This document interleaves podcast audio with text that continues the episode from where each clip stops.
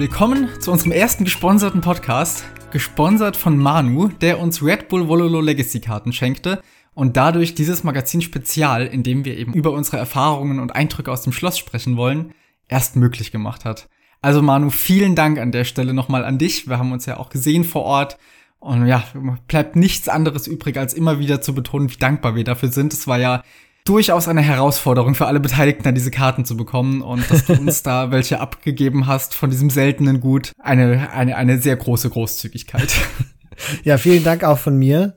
Manu hat uns ja streng genommen nicht nur die Karten geschenkt und das Erlebnis vorm Schloss, sondern zumindest mir persönlich auch dieses seltsame Gefühl von, oha, das sind ja Leute, die hören uns und die hören uns so gerne, dass die ja. uns so große Gefallen tun. Ich habe mich gefühlt wie so ein mini, mini kleiner Star. ja, genau. Es war schon, weiß nicht, ein ganz besonderer Moment der Bestätigung nochmal für uns, dass wir hier scheinbar was tun, was die Leute als so unterstützens- und belohnenswert finden. Das war sehr schön. Und für ja. alle anderen, die ähnliche Momente in uns auslösen möchten, guckt einfach mal auf unserer Steady-Seite vorbei. Die ist in der Beschreibung verlinkt und da findet ihr auch noch genauere Informationen über das, was wir euch da für eure Unterstützung an Lesestoff anbieten. Und damit, Christian, würde ich sagen, beginnen wir unseren Aufstieg zum Heidelberger Schloss. Und der begann für uns ja mit Shreddy Weddy und einem der faszinierendsten Parkhäuser, die ich je gesehen habe. oh Gott, das Parkhaus. Wir hatten uns im Vorfeld überlegt, wo wir parken sinnvollerweise. Und es gab ja bei dem Schloss dann diesen Schlossparkplatz, aber der war mit, ich glaube, was war das? Ein Euro für 15 Minuten oder so, halt fantastisch teuer. Und äh, nö, und dann umliegende Parkhäuser und dann gab's das Parkhaus am Kornmarkt, was ja wirklich zu Füßen des Schlosses lag. Also eine tolle Location. Und es war jetzt, also für Heidelberger Verhältnisse, würde ich mal sagen, durchschnittlich teuer, aber es war auch für Heidelberger Verhältnisse durchschnittlich geräumig, so könnte man das sagen. Ne? so mit dem Einparken, das war schon eine Herausforderung. Ja, viel faszinierender fand ich ja aber, dass es da keine so richtigen Geschosse gab, sondern dass dieses Parkhaus einfach nur eine Aneinanderreihung von Schrägen war und man ist um eine Ecke gegangen, war auf einmal im anderen Stockwerk und das war vor allem auf dem Rückweg irgendwie sehr irritierend und ich habe das als sehr faszinierend empfunden. Ich habe nicht verstanden, wo ich da gerade lang gehe. Nee. Und eigentlich eigentlich bin ich ja derjenige von uns beiden, der ein bisschen Orientierungssinn hat, aber das war wow, dieses Parkhaus. Kennst du diese optischen Täuschungen, also diese Zeichnung mit dieser ja. Treppe, die dann immer so ja unendlich groß ist. Genau so ist dieses Parkhaus. Wir sind hochgegangen, aber irgendwie sind wir runtergegangen und ich diese Steigung innerhalb des Parkhauses war so geringfügig, dass ich nicht verstanden habe, wie wir plötzlich in einem Stockwerk sein konnten. Und wir konnten ja irgendwie in Stockwerk drei sein. Und wenn wir um die Ecke geguckt haben, haben wir Stockwerk vier gesehen. Ja, das war also sehr merkwürdig. Aber gut. gehen wir ins Schloss, würde ich sagen. Ja, vielleicht gehen wir kurz noch vors Schloss, oder? Weil das war ja schon, fand ich, das erste Highlight. In diesem Hof vor dem Eingang äh, von dem, von dem Rittersaal, in dem wir, nee, was war das? Königssaal, in dem wir das Spiel gesehen haben? Ach so, das ist ja schon, das ist ja schon im Schloss. Das ist ja der Schlosshof. Ja, stimmt, stimmt, du hast ja recht. Na, jedenfalls dort tummelten sich so die Leute und unter diesen Leuten befanden sich dann auch bekannte Persönlichkeiten wie T90, Memp, Dave, die Stars, also die Spieler sind da ab und zu mal entlang gegangen. Nilly haben wir getroffen. Der hat sich sogar dran erinnert, dass er uns mal hier im Podcast einen Shoutout gegeben hat. Das war total nett. Ja, und man konnte Fotos mit denen machen. Ich, ich fand das total angenehm dort. Ja, also man hat wirklich mal so, so alle gesehen, zumindest aus der Entfernung. Manche standen da länger da, auch ganz bewusst so nach dem Motto, hey, kommt mal vorbei. Ich habe T90 äh, nochmal äh, erzählt, dass ich derjenige bin, der vor, den er vor kurzem gecastet hat. Das war auch lustig. Ja, der so, oh, I know Fake Flip. Ach ja. Im Schloss haben wir dann ja noch Riley getroffen, den, der das ja moderiert und gehostet hat. Der hatte leider seine Sticker vom Podcast vergessen. Das war ein trauriger Moment für mich. Ich höre seinen Podcast sehr gerne. Aber auch ein unfassbar sympathischer Typ. Ja, auf jeden Fall. Oh, aber, aber das Bild, was wir mit ihm gemacht haben, ah ja, ja, das ärgert mich so sehr. Er stand da in der Mitte von diesem Saal, wo auch das Event drin war. Und man konnte dann so, so der Reihe nach einfach äh, an ihn herantreten. Und vor uns waren, war so eine Gruppe, die wollten auch ein Bild mit ihm. Und du hattest ja die Freundlichkeit, dieses Bild zu machen. Hast dich da extra vor denen hingekniet, damit die Scheinwerfer im Hintergrund so etwas hinter deren Köpfen verschwinden. Und die Bildqualität etwas besser wird und, und hast denen das dann gezeigt und sie fanden das super. Dann wollten wir ein Bild und eine von denen macht das und sie stellt sich einfach da so hin, drückt schnell ab und das war's und dementsprechend sieht dieses Bild leider aus. Echt, aber wirklich, das ist so übel. Extra vorgemacht und sogar gesagt. aber nein. Egal, das Bild ist trotzdem nett geworden mit Riley. Und Riley hat halt einfach so ein Showmanship, der, der, also, der hat dieses Lächeln drauf, da schmeckt ja. ich dahin, ne? Es war ja grundsätzlich, war das schon, also du hast ja jetzt mitbekommen, ich bin, habe irgendwie Schwierigkeiten damit, bei so Leuten dann dahin zu gehen und sagen, hey, machen wir ein Foto zusammen und voll cool, weil ich tendenziell das Gefühl habe, das geht denen auf die Nerven, weil es mir wahrscheinlich ja. auf die Nerven gehen würde. Und normalerweise mache ich sowas nie, aber hier waren mir die Leute fast schon zu wichtig dafür, dass ich zumindest ein paar Fotos unbedingt machen musste. Genau so geht's mir auch. Das würde ich normalerweise nie tun, aber dadurch, dass wir ja immer auch mindestens zu zweit waren, gerade draußen ja dann auch immer noch mit den KO19-Leuten und so, und der Tukan hat da ja sowieso gar keine Schwierigkeiten, einfach auf jeden zuzurennen. Von daher hat sich das ja von alleine erübrigt teilweise. da dachte ich dann auch, man sieht diese Leute jetzt einmal, ja, und wir sind hier in dieser Community so unterwegs und sehen und hören die alle fast täglich. Mhm. Dann muss man eigentlich die Gelegenheit mal mitnehmen und zumindest mal zwei, drei Worte mit denen gewechselt ein Bild gemacht haben. Ja. Man muss auch dazu sagen, dass die Caster und die Spieler es uns denkbar einfach gemacht haben. Also nicht nur uns, sondern allen Leuten dort waren, dass man mit ihnen interagieren kann. Die standen ja wirklich gerade deshalb draußen und haben immer signalisiert, hey, kommt her, wir machen Fotos und so weiter. Und auch zwischen den Spielen während des Events waren immer wieder die Spieler da und sichtbar und haben jede Sekunde ausgenutzt, um Autogramme zu geben oder kurz mit den Leuten zu sprechen. Die haben sich so viel Mühe gegeben, mit dem Publikum zu interagieren. Ich war hin und weg.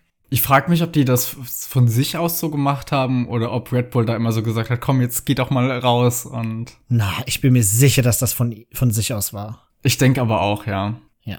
Und ich glaube, die waren auch sehr froh quasi um darum, wie die Leute dann auf sie reagiert haben und so. Gerade auch ein Vilesse, der ja eigentlich immer eher unangenehm berührt ist, wenn er da vor Menschen treten muss. Und wie begeistert dann aber alle immer waren, als er mal kurz wo zu sehen war. Ja. Und halt auch bewusst, weil er das war, weil alle halt wussten, nee, der traut sich das eigentlich nicht. So, es war sehr schön anzusehen. Aha. Und man hat ihm angemerkt, dass er zwar verlegen war, aber er das irgendwie auch schön fand. Man hat auch richtig gemerkt, dann im Halbfinale, wie nervös er war. Im Vergleich ja. dazu vorher, als wir ihn zum Beispiel auch draußen haben rumlaufen sehen. Ist halt rumgelaufen wie jeder normale Mensch. Aber sobald die Kamera auf ihn guckt, läuft er wieder so ein bisschen steif, ne? Und mhm. ich kann das so gut nachvollziehen. Ich, ich, weiß noch, wie das bei mir halt in meiner Kindheit und Jugend war, bei irgendwelchen Theateraufführungen oder sowas ähnliches. Plötzlich habe ich jede Faser meines Körpers total bewusst wahrgenommen und nichts, aber auch gar nichts mehr hat natürlich ausgesehen. und ich glaube, ungefähr so muss es ihm gegangen sein und ich kann es so nachvollziehen, weil wow, was für eine Show die da abgezogen haben und wie professionell das alles war. Unfassbar. Ja, also gerade die ersten Eindrücke, als wir in das Schloss kamen, dann hingen da die Red Bull Banner, man hat die Leute gesehen und dann stellte sich heraus, wo es dann hingeht. Man musste da erst runter in diesen Fasskeller und von dort aus dann wieder eine Treppe hinaufsteigen, um in den eigentlichen Veranstaltungssaal zu kommen. Das sah alles sehr professionell und mhm. gut aus, auch wenn man dann in diesem Saal ankam man hat ja auch in den Streams sehen können, wie liebevoll das alles gestaltet war. An den Seiten hingen überall noch Banner mit den ehemaligen Aha. Gewinnern in Königs- und Kaiserkostümen, die sehr lustig aussahen. Ey, Leary sah einfach original aus wie so ein österreichischer Kaiser. Ja. Dowd sah total awkward aus, aber Leary, wow. Aha. Also wirklich die Gestaltung da großartig. Und man muss ja sagen, der erste so etwas Stimmungsdämpfer für uns war dann, als wir uns sehr weit vorne auch hingesetzt haben und uns dann so umgeguckt hatten und dann dachten, so, und wo sehen wir jetzt die Spiele? Mhm. Denn es stellte sich heraus, so ungefähr bei der Mitte von dem Saal hing ein sehr großer Fernseher ganz an der Decke. Also in, ich meine, die Mitte von dem Saal, also von vorne nach hinten gesehen. Dieser Fernseher war aber für uns nicht mehr einsehbar. Wir saßen nämlich vor dem. Und für uns gab es noch welche so rechts und links, recht weit vorne, vor der ersten Zuschauerreihen. Wir saßen rechts vorne, dementsprechend hätten wir von der Entfernung her auf den rechten vorderen Fernseher schauen müssen. Jetzt stand der aber so tief, dass man da ständig Köpfe im Bild hatte. Und zwar nicht nur so ein bisschen, sondern wirklich teilweise so die Hälfte vom Bild bedeckend. Mhm. Und wir haben uns schon Sorgen gemacht, boah, sehen wir da überhaupt was? Was gibt das? Fahren die die Dinger hoffentlich vielleicht noch hoch? Kommt da noch mal eine Leinwand runter? Und hatten auch schon überlegt, uns nach hinten zu setzen, wo dann aber natürlich schon alles voll war.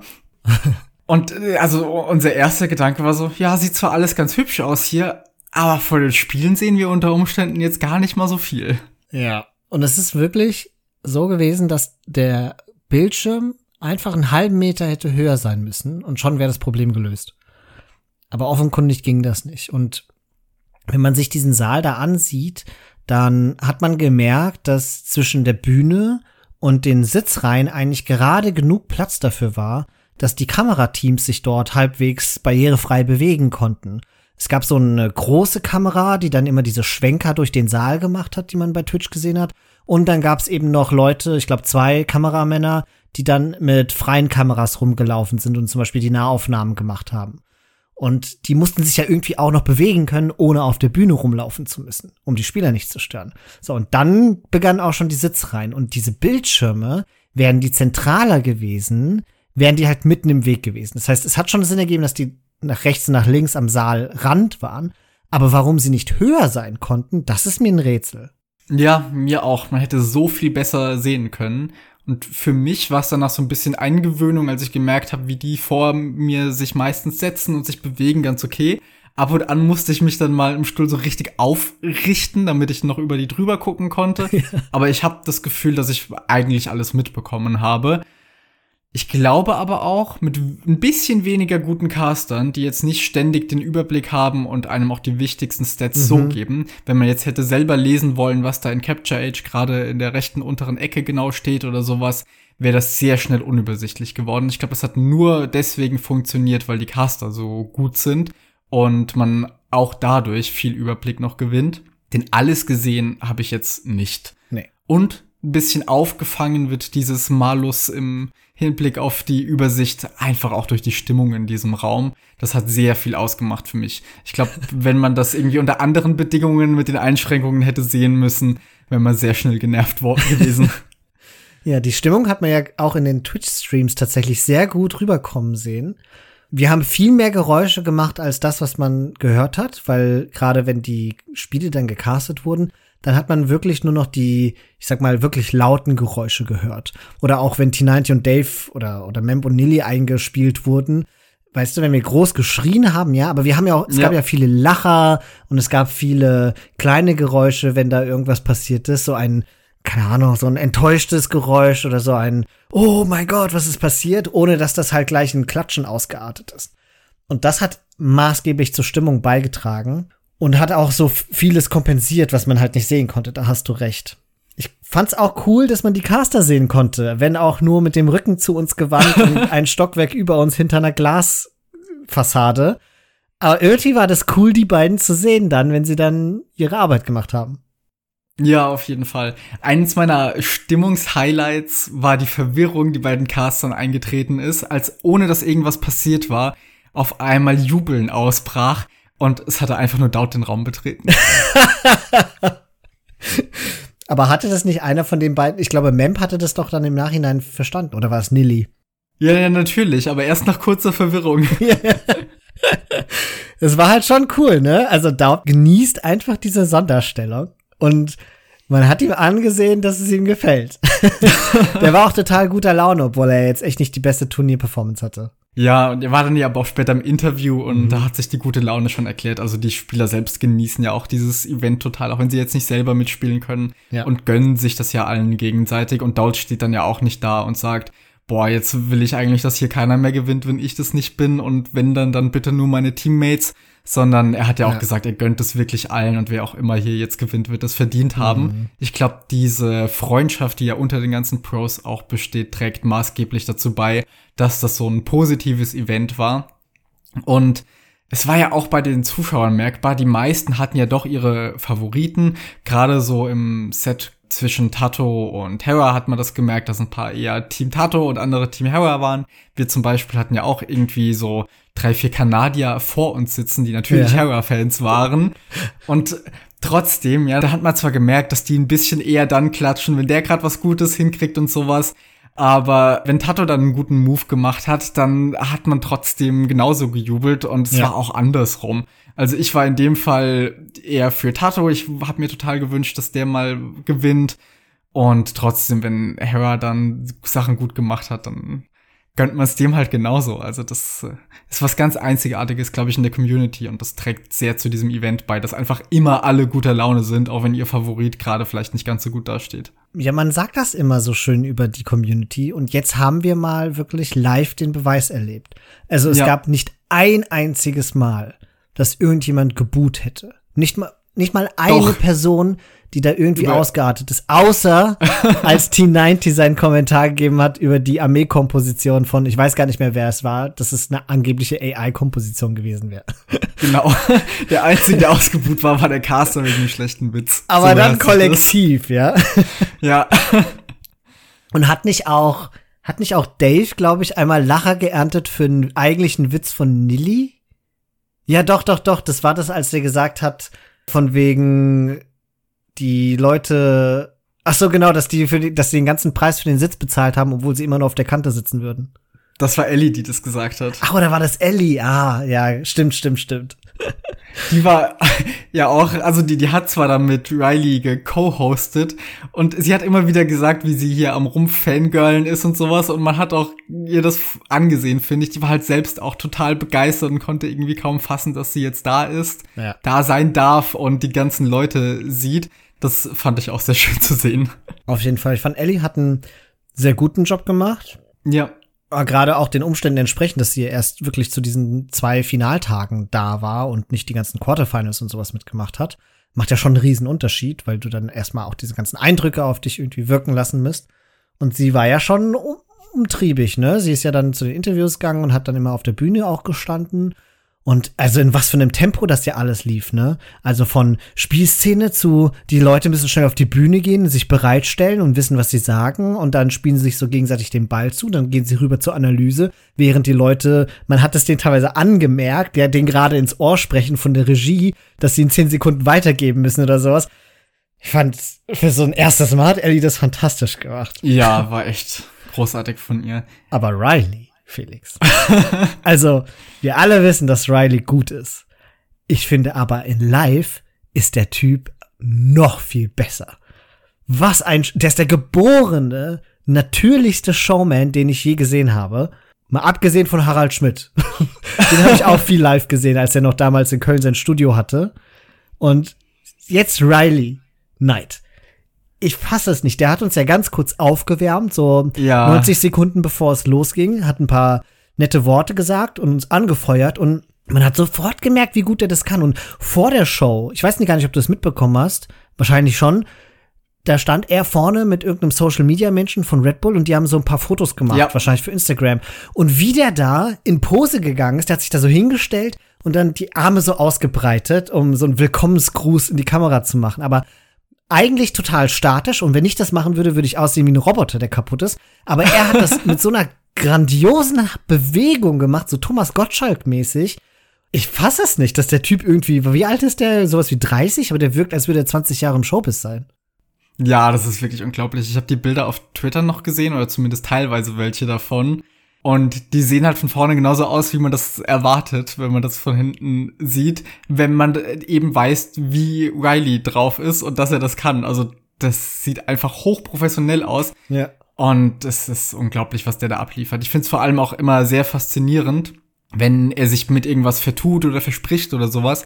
Ab und an kommt's ja dazu, wie schnell der einfach da weitergeht und das Ganze natürlich mitnimmt, sich korrigiert mhm. und dadurch kein bisschen ins Stocken gerät.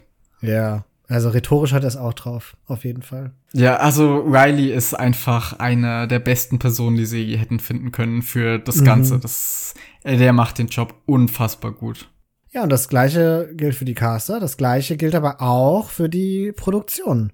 Wir hatten ja diesen einen riesigen Kameraarm gesehen, ne? Und wir waren am Ende waren wir so neugierig, was die Produktionskosten von diesem Event angeht, weil es wirklich erschlagend gut war, dass wir das mal gegoogelt hatten, was dieser Kameraarm kosten würde. Und allein der hat irgendwie 125.000 Euro gekostet. Ich, das war deine Schätzung. Tatsächlich hat er 200.000 fast gekostet. Ach, oder so war das. Ja, genau. Also, ich will echt nicht wissen, wie viele Millionen dieses Projekt hier verschluckt hat. Aber es spielt keine Rolle. Also nicht für uns als Zuschauer. Nee. Wir hatten auf jeden Fall unseren Spaß. Ich habe nachher ja schon zu dir gesagt, eigentlich hätten sie die Karten genauso gut verschenken können. Die machen halt genau gar nichts aus. Ja. Dieser Preis von 10 Euro noch was oder sowas. Im Vergleich zu dem, was Red Bull da ausgegeben hat. Naja, muss ja allein zwei Wochen lang dieses Schloss mieten. Ja. Das Heidelberger Schloss, um Gottes Willen. Und die ganze Technik und sowas. Man hat das ja auch in diesen um vielleicht noch ein, so ein paar Rahmensachen auch noch zu erwähnen, die im Rahmen dieses Turniers halt geschehen sind. Es haben ja viele Leute bei Behind-the-Scenes-Videos gemacht, insbesondere GL-Leute. Also Nilly hat das gemacht, Viper hat das gemacht, aber auch Memp hat ganz coole Videos gemacht. Und da hat man immer auch einen Einblick darin bekommen, was da an Produktion im Hintergrund eigentlich läuft. Und ich fand das in zweierlei Hinsicht bemerkenswert. Erstens, weil das eigentlich ja das Ziel von diesem ganzen Red Bull Sponsoring ist, zu begreifen, wie geil einfach Red Bull ist und was die dafür alles tun, ja, um solche Events zu ermöglichen. Das ist ja ihre Hauptwerbequelle im Grunde. Einfach nur das Branding und mit ihnen etwas Großartiges zu verbinden. Und diese Behind-the-Scenes-Videos erfüllen, glaube ich, genau diesen Zweck. Und andererseits, man kann es halt auch nicht irgendwie hat das Stimmung gemacht, ne? Also, ich weiß nicht, wie es dir ging, aber als ich diese Behind-the-Scenes-Videos gesehen habe, dachte ich, oh geil, ich freue mich so sehr, dann da zu sein. Ja, das ging mir auch so. Es ist einfach so, sorgt für Vorfreude. Wobei man sagen muss, dass das ja nur bei denjenigen dann passiert, die tatsächlich dann da sein werden. Ich hatte den Eindruck, dass diese Behind-the-Scenes-Videos, ich glaube nicht, dass die mich so sehr gehypt hätten, wenn ich jetzt nicht gewusst hätte, ich werde tatsächlich dann dort sein. Ich glaube, ich wäre dann einfach nur wahnsinnig neidisch gewesen. Ja, genau. Wie ja übrigens einige Leute uns dann auch geschrieben haben in Discord. Ich fand das total toll. Auf unserem Discord wurde ja parallel zu den Spielen immer ja. mitdiskutiert und so. Und dann auch, als wir in Heidelberg waren, wir wurden ja sogar in der Kamera gespottet. das war auch ganz nett. Eigentlich bei jedem Kamerawink hat man uns beide gesehen. Das war mhm. irgendwie cool. Und äh, wer das nicht mitbekommen hat, ich hatte sogar einen intimen Moment mit Dave, als die Kamera über uns wieder geglitten ist und da habe ich so reingewunken und Dave hat Hallo gesagt. Das war irgendwie ganz nett. Warum erzähle ich das gerade? Ach ja, genau, weil auf Discord dann auch so viel los war. Und ich fand es sehr interessant, dann im Nachhinein auch nachzulesen oder mitzulesen, was da so geschieht und wie das wahrgenommen wurde. Und man hat ja scheinbar wirklich richtig auch das als Mehrwert wahrgenommen, dass es diese Öffentlichkeit gab vor Ort, die dann mitgefiebert hat. Ja, das kann ich mir sehr gut vorstellen. Ich habe auch im Nachhinein noch mal genau um das zu beobachten ein bisschen durch den Stream durchgeskippt und ich finde auch da kommt halt zumindest zu einem gewissen Grad die Stimmung rüber. Bei den einzelnen Will Snipes oder sowas ganz besonders in Erinnerung habe ich da das eine Spiel Tato gegen Hera, wo Tato of Arabia war glaube ich, mhm. mit Tataren gegen Franken, glaube ich so ziemlich all in feudal gegangen ist und dann aber so viele Villager von Hera erwischt hatte oh, und dieser, wieder bei oh, jedem ja. einzelnen Villager geklatscht wurde und also da, die Stimmung, die kommt halt auch im Stream rüber. Ja. Ich denke, einen besonderen Moment müssen wir dann aber auch nochmal hervorheben und beschreiben und das wird ja wohl der Sieg dann von Tato gewesen sein. Also der Moment, an dem klar war, es, es ist gelungen. Und alle Leute, auch die Leary-Fans, haben ja im Grunde Standing Ovations gegeben, als es dann vorbei war. Also wir sind alle aufgesprungen, haben geklatscht, haben geschrien, haben uns wirklich, so weit es ging, Lärm gemacht und verausgabt, um Tato zu beglückwünschen dafür. Und der ist ja zunächst erstmal einfach nur so fast ungläubig da aus seinem Tisch zusammengesunken und hat dann aber auch immer ins Publikum gewunken und erleichtert gelächelt und hat dann noch sein sein, sein, sein Interview gegeben und die ganze spanisch sprechende Fraktion im Hintergrund ist völlig ausgerastet. Es hat sich angefühlt wie so ein, keine Ahnung, als hätten wir gemeinschaftlich einfach diesen Sieg errungen. Ach, ist, ich habe mich so gefreut, dass Tato gewonnen hat. Er hat das schon so lange verdient, immer ganz vorn mit dabei und jetzt endlich ist es mal gelungen. Mhm. Er hat auch einfach unglaublich gut gespielt. Ja. Und irgendwie komisch, oder? Dass Tato auch im Finale eigentlich als der Underdog galt, obwohl er ja in der Gruppenphase Leary schon besiegt hatte. Ja, aber trotzdem, es ist immer, Leary hat halt jetzt so oft dieses Event gewonnen und wenn die Spiele dann auch länger sind, besteht halt noch mehr Chancen, dass Leary, der ja so ein bisschen als der beste Empire Wars Spieler gilt, mehr Chancen hat, auf unterschiedlichen Maps zu brillieren, während Tato vielleicht für die eine oder andere eine Strategie hat. Ich kann schon verstehen, warum er als Underdog galt, ja. aber man hat einfach gesehen, Tato war auf alles vorbereitet. oh, was für Spiele das waren. Und Tato hat ja dann nicht nur bei uns gefeiert, sondern ist ja dann auch irgendwann rüber zu der GL-Party gegangen, wo ja auch ordentlich was los war, ne? 150 Leute scheinbar oder 150 Tickets zumindest und ich habe Bilder und Videos gesehen. Das sieht aus wie, also wenn da ein richtiges Fußballspiel passiert und dann so mhm. der Fanclub zusammenkommt. Auf den Tischen haben die Leute gestanden, als Tato da mit dem Pokal reinkam. Und bis tief in die Nacht haben sie gefeiert.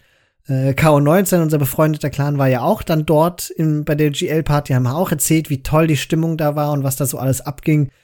Ähm, ich bin total glücklich, dass es so viele verschiedene Wege gab, wie man dieses Event dann als Fan eben auch verfolgen konnte und dass die GL-Leute dann zwischen den Locations hin und her gewechselt waren, weißt du, da hat man richtig gemerkt, dass sie irgendwie Stimmung auch für ihre Fans produzieren wollten und bei ihren Fans sein wollten. Ja, ich habe von GL als ganze Organisation das Gefühl, dass die sehr engagiert sind mit ihrer Community und sich da was aufzubauen. Und das hat man jetzt wieder voll gemerkt bei diesem Event, was sie da mit diesem Public Viewing auf die Beine gestellt haben und dass sie dann auch die ganzen Pros da recht schnell hingebracht haben. Das ja, also ich finde, mit GL hat äh, Age of Empires wirklich eine sehr gute und engagierte Organisation mhm. noch dazu gewonnen, die zwar jetzt nicht wie Secret, das er vorher war, diesen etwas prestigeträchtigeren Namen hat, aber dafür halt eben super engagiert ist und sich um die Community und das Spiel auch bemüht. Und was ich, für mich gab es ja noch was ganz Besonderes bei diesem Event. Meine erste richtige Begegnung mit Age of Empires 1 fand ja mehr oder weniger überraschend auch noch statt.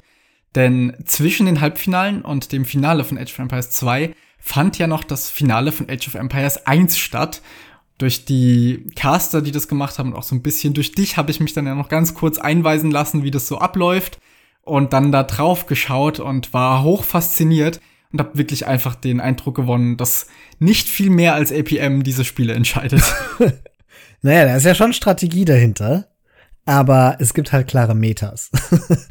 Und dann kommt es nur noch drauf an, wer die höhere APM hat und vor allen Dingen, wer die Strategie einfach besser exekutiert. Und die Strategien sind halt so Deathmatch-Strategien im Grunde. Mehr oder weniger. Also bei dem Game Mode, den wir jetzt im Finale gesehen haben, ja nicht ganz so sehr. Aber es ist halt hektisch und schnell und Chimsey ist halt der reine Favorit gewesen in diesem Matchup. Es ist wenig überraschend, dass der gewonnen hat gegen Bibi. Und dennoch war ich enttäuscht.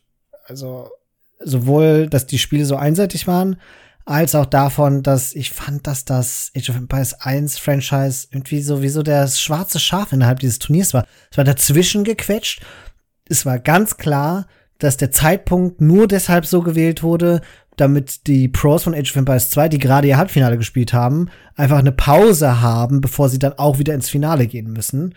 Und die, durch diesen Status des Lückenfüllers fand ich, ist das nicht so richtig gewürdigt worden. Und hinzu kam dann auch, dass es kein Winners-Interview gab, weil es einfach kein, wahrscheinlich konnte der Chimsey kein Englisch oder nicht gut genug Englisch und es gab auch keinen Übersetzer, der dann für ihn hätte translaten können.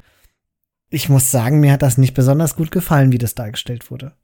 Ja, ich hatte den Eindruck, dass ACCM im Vorfeld immer mit den beiden rumgegangen ist und für die so ein bisschen übersetzt hat. Und wenn man jetzt weiß, wie gut ACCM Englisch spricht, kann man sich vorstellen, äh, wie gut das alles organisiert war für Age of Empires 1. Ja, kann ich mir auch gut vorstellen. Ist ein bisschen schade auch. Ich hatte lustigerweise, ich hatte es ja auch vor Ort schon gesagt, ich habe immer mal wieder Leute gesehen auf ihrem Handy, die mal gecheckt haben, was Age of Empires 1 kostet.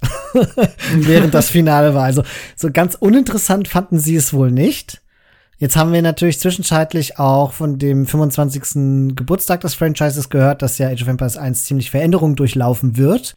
Je nachdem, ob es da jetzt diese neue Engine geben wird oder nicht.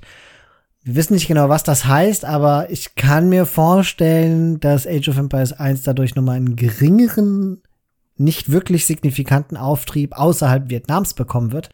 Wenn man aber sich die Zahlen anguckt, die Nilly gepostet hat in seinem What the Fuck Happened in October 2022 Video gepostet hat oder dargestellt hat von dem gesamten Red Bull Wololo Event, dann sieht man, dass die Peak Viewers bei Age of Empires 1 waren.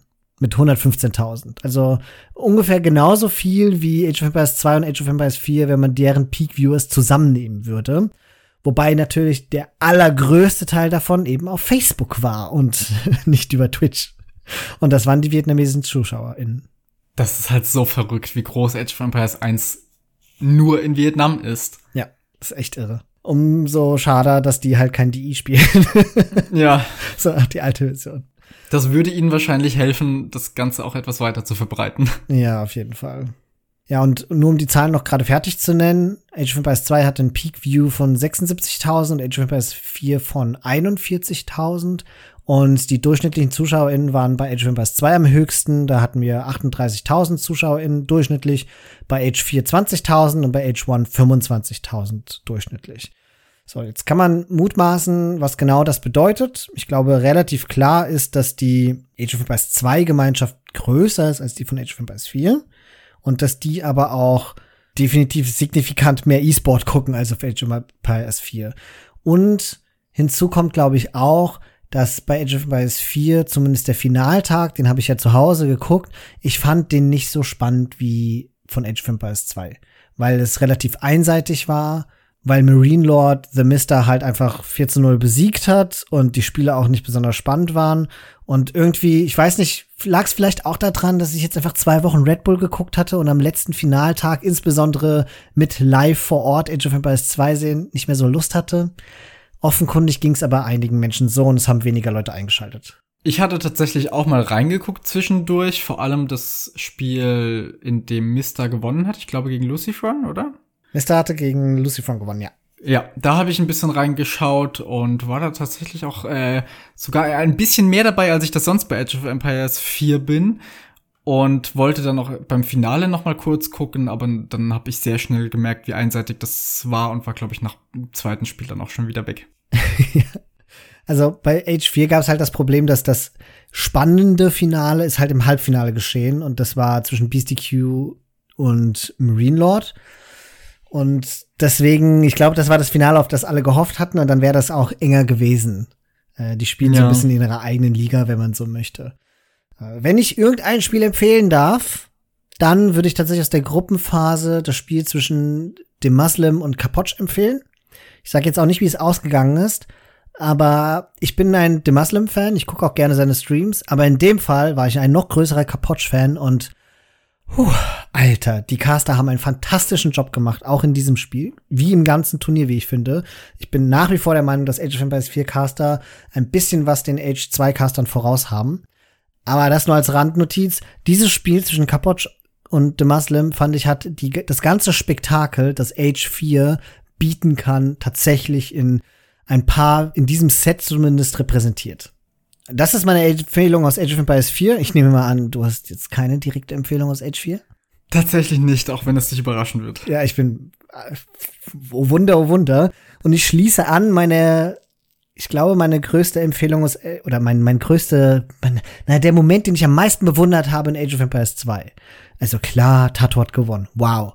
Aber was, wo, was ich immer noch nicht begreifen kann, und ich sitze da und versuche es zu replizieren und es gelingt mir nicht ist. Wie zum Teufel hat Kingstone es in, dem, in der Gruppenphase in den Spielen gegen Viper wiederholt geschafft, mit Knights diese perfekten Surrounds, um die Crossbows von Viper zu kriegen und die zu vernichten. Mit Knights. Irgendwie sind Kavallerie in den Händen von Kingstone plötzlich magisch verzaubert und haben das perfekte Pathing. Und ich würde ja. so gern wissen, was er anders macht als wir alle anderen. Das ist das neue Pathing DLC. Hast du noch nicht? Äh, nein. ist das so wie bei Total War? Das kostet irgendwie 2,99 und plötzlich hast du Blut oder du kannst besser pathen. ja, genau so läuft das. ja.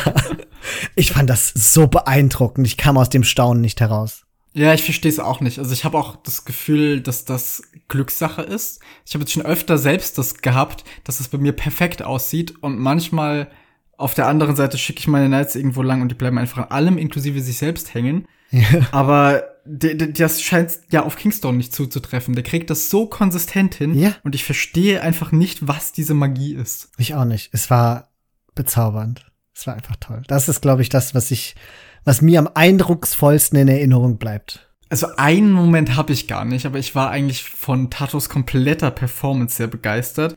Besonders in Erinnerung geblieben ist mir das Spiel gegen Hera auf Northern Isles, wo er einfach getower rushed hat auf Heras Insel und dann dazu die Turtle Ships gebaut hat mit Koreanern.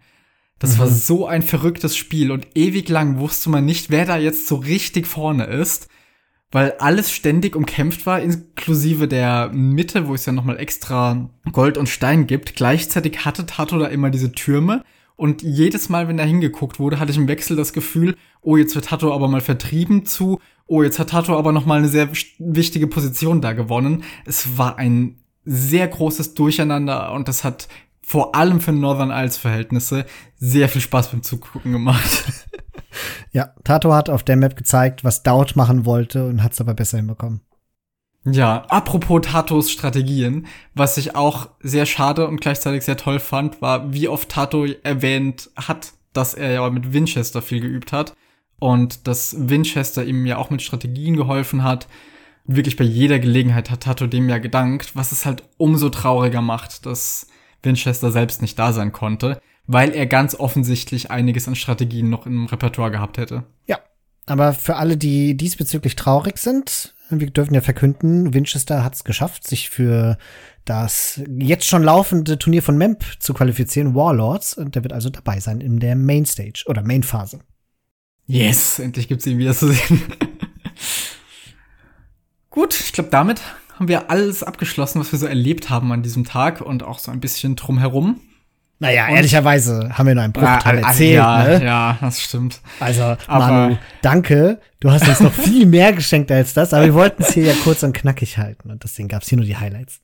Genau, deswegen begeben wir uns auf den Rückweg, weil wir direkt danach auch schon wieder ein Stück Magazin aufgenommen, am gleichen Abend noch und gehen in Richtung Outro hier. Und im Outro kann ich jetzt erstmal verkünden, wir haben ja im Magazin schon angekündigt, dass es eine neue Bildorder von uns geben wird für unsere Bäcker, eben passend zu der neuen Archer-Meter. Das hat Christian aufgeschrieben.